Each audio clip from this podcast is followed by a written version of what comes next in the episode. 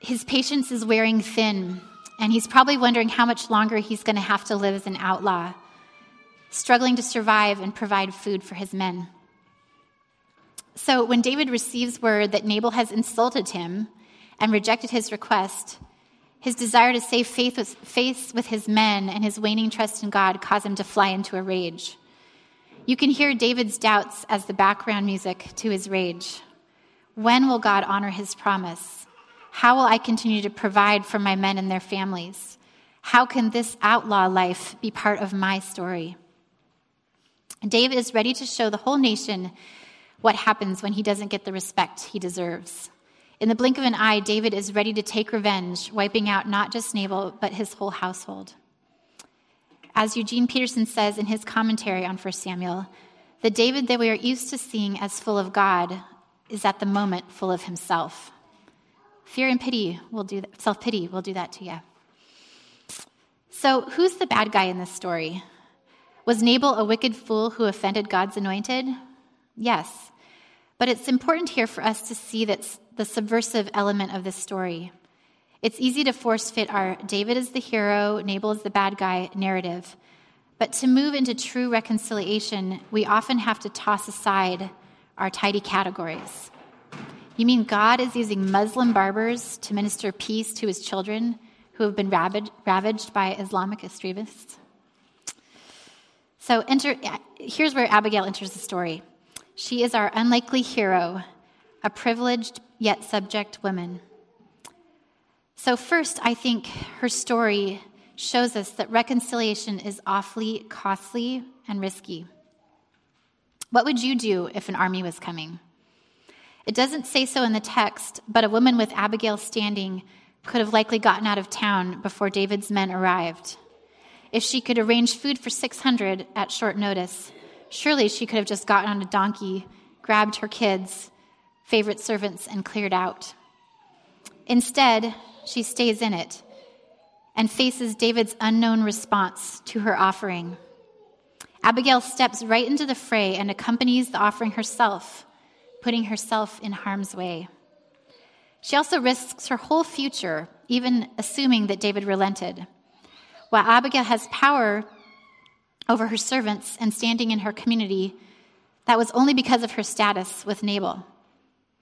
As the local landowner, Nabal could have taken another wife, physically punished her, or worse, in retribution for essentially emptying his bank account to feed David's men. Knowing what we do about Nabal, it's hard to imagine that Abigail would have counted on a gentle response to her actions. Clearly, Abigail recognized that though she didn't have all the power in the situation, she had more than the servants in her household. She took the risk for their sake. She knew she could do no less. The second thing we learn from Abigail is that she used what she had to make peace. She used her mind. Abigail is really the quintessential Proverbs 31 woman. She clearly was wise and cool under pressure. She was shrewd with how and when she related to her husband, and she knew how to stage manage the presentation of offerings to David. She used her status to marshal others to her cause. She was able to mobilize her household to help to deliver perhaps days of rations for 600 men. Animals had to be slaughtered, stores had to be bundled and carried. It required administration. She also dis- deployed financial resources. At this time, there wasn't a credit card to charge. All this food must have been in the storehouses of Nabal, the closest thing to a bank account at the time. What has God given you that you could deploy um, towards reconciliation in your local and global context? When I think about somebody who's using what they have at hand to bring reconciliation, I'm reminded of a story from my own life. When I was in high school, my parents got divorced, and I hadn't seen it coming. I was devastated. Little did I know that my youth pastor at the time was putting together an unlikely reconciliation strategy. Under the pretext of earning a scholarship for a mission trip, he asked me to spend a series of afternoons organizing his office library. I thought I was helping him, but in our times together, we inevitably talked about what I was going through. Looking back, I can see clearly his intentional use of that time. When my dad suddenly left my mom, my ability to trust men had been broken. My youth pastor was patiently and naturally laying the groundwork for an eventual reconciliation between me and men. He knew that God's heart was broken for me, and he interceded on God's behalf, standing squarely between me and the belief the enemy was trying to sow in me that men couldn't be trusted. He, uses he used the small resources at his command to orchestrate healing and reconciliation. The last thing I want us to see about Abigail is that we have to be at peace to make peace. One of the most striking parts of this story for me is how clear headed and clear hearted Abigail was this whole time. We don't have a record of her daily relationship with God, but I believe there's lots of evidence in the story that her groundedness came from God. When the servants brought her news of the danger she was in, she didn't panic or go into self protection mode. Instead, she was able to take in the servant's story, remain at peace, and quickly develop a strategy to intervene. In what for me is the most powerful moment in the story, Abigail offers more than physical provision for David and his men. She offers words of life. After meeting David along the road and offering her gift of food to David and his men, she says, beginning in verse 28, Please forgive your servant's offense, for the Lord your God will certainly make a lasting dynasty for my Lord, because you fight the Lord's battles, and no wrongdoing will be found in you as long as you live. Even though someone is pursuing you to take your life, the life of the Lord, the life of my Lord, will be bound securely in the bundle of the living by the Lord your God. But the lives of your enemies he will hurl away as from the pocket of a sling. When the Lord has fulfilled for my Lord every good thing he promised concerning him, and has appointed him ruler over Israel, my Lord will not have on his conscience the staggering burden of needless bloodshed or of having avenged himself. She reaches past David's anger and injured ego and speaks right into his insecurities. Her words break the spell of ego and fear and restore David to his right mind and his true identity. I think these words did more than the wagon loads of food ever could. I'm pretty sure that her words didn't just come from her clearly intelligent mind. Remember, God hadn't broadly revealed his big plans for David yet. Abigail's prophetic words were evidence that, in spite of her fearful circumstances, she had the personal peace and relationship to hear from God. Have you ever tried to hear from God when you're freaking out? I can tell you from experience, it's not easy. I believe that the critical moment for Abigail, Nabal, and the whole community was the result of Abigail's own ability to be at peace internally over the course of her life. Where in your life do you need to seek greater internal peace so that you can be a more effective reconciler? Is there someone in your life that has let fear and insecurity lead them into a dark place? Might God, want to give you a word of encouragement to help remind them of God's faithfulness and their identity in Christ? Before we close, I want to zoom out and, and ask how important is the work of peacemaking and reconciliation? Paul certainly thought it was a big deal. He said it was a core job description of Jesus and his followers. He said in 2 Corinthians 5, starting at verse 18, All this is from God, who reconciled us to himself through Christ and gave us the ministry of reconciliation. That God was reconciling the world to himself in Christ, not counting men's sins against them. And he has committed to us the message of reconciliation. We are therefore Christ's ambassadors, as though God were making his appeal through us. Jesus' entire ministry can be seen as a costly, practical, God led work to restore our relationship with God, each other, and even ourselves. For instance, when Jesus stands between um, the Pharisees and the woman caught in adultery in John 8, it's reconciliation he's after. Just like in the story of Abigail, we see, we see Jesus intervening between two less than perfect parties to prevent violence. Yes, the woman had committed adultery, but the Pharisees were willing to use this woman as a pawn in their ongoing mission to undermine Jesus' ministry. Jesus braves the risks, uses what he has at hand, and speaks out of his connection to the heart of God. Let he who is without sin cast the first stone. I see a warning in these two stories for the church.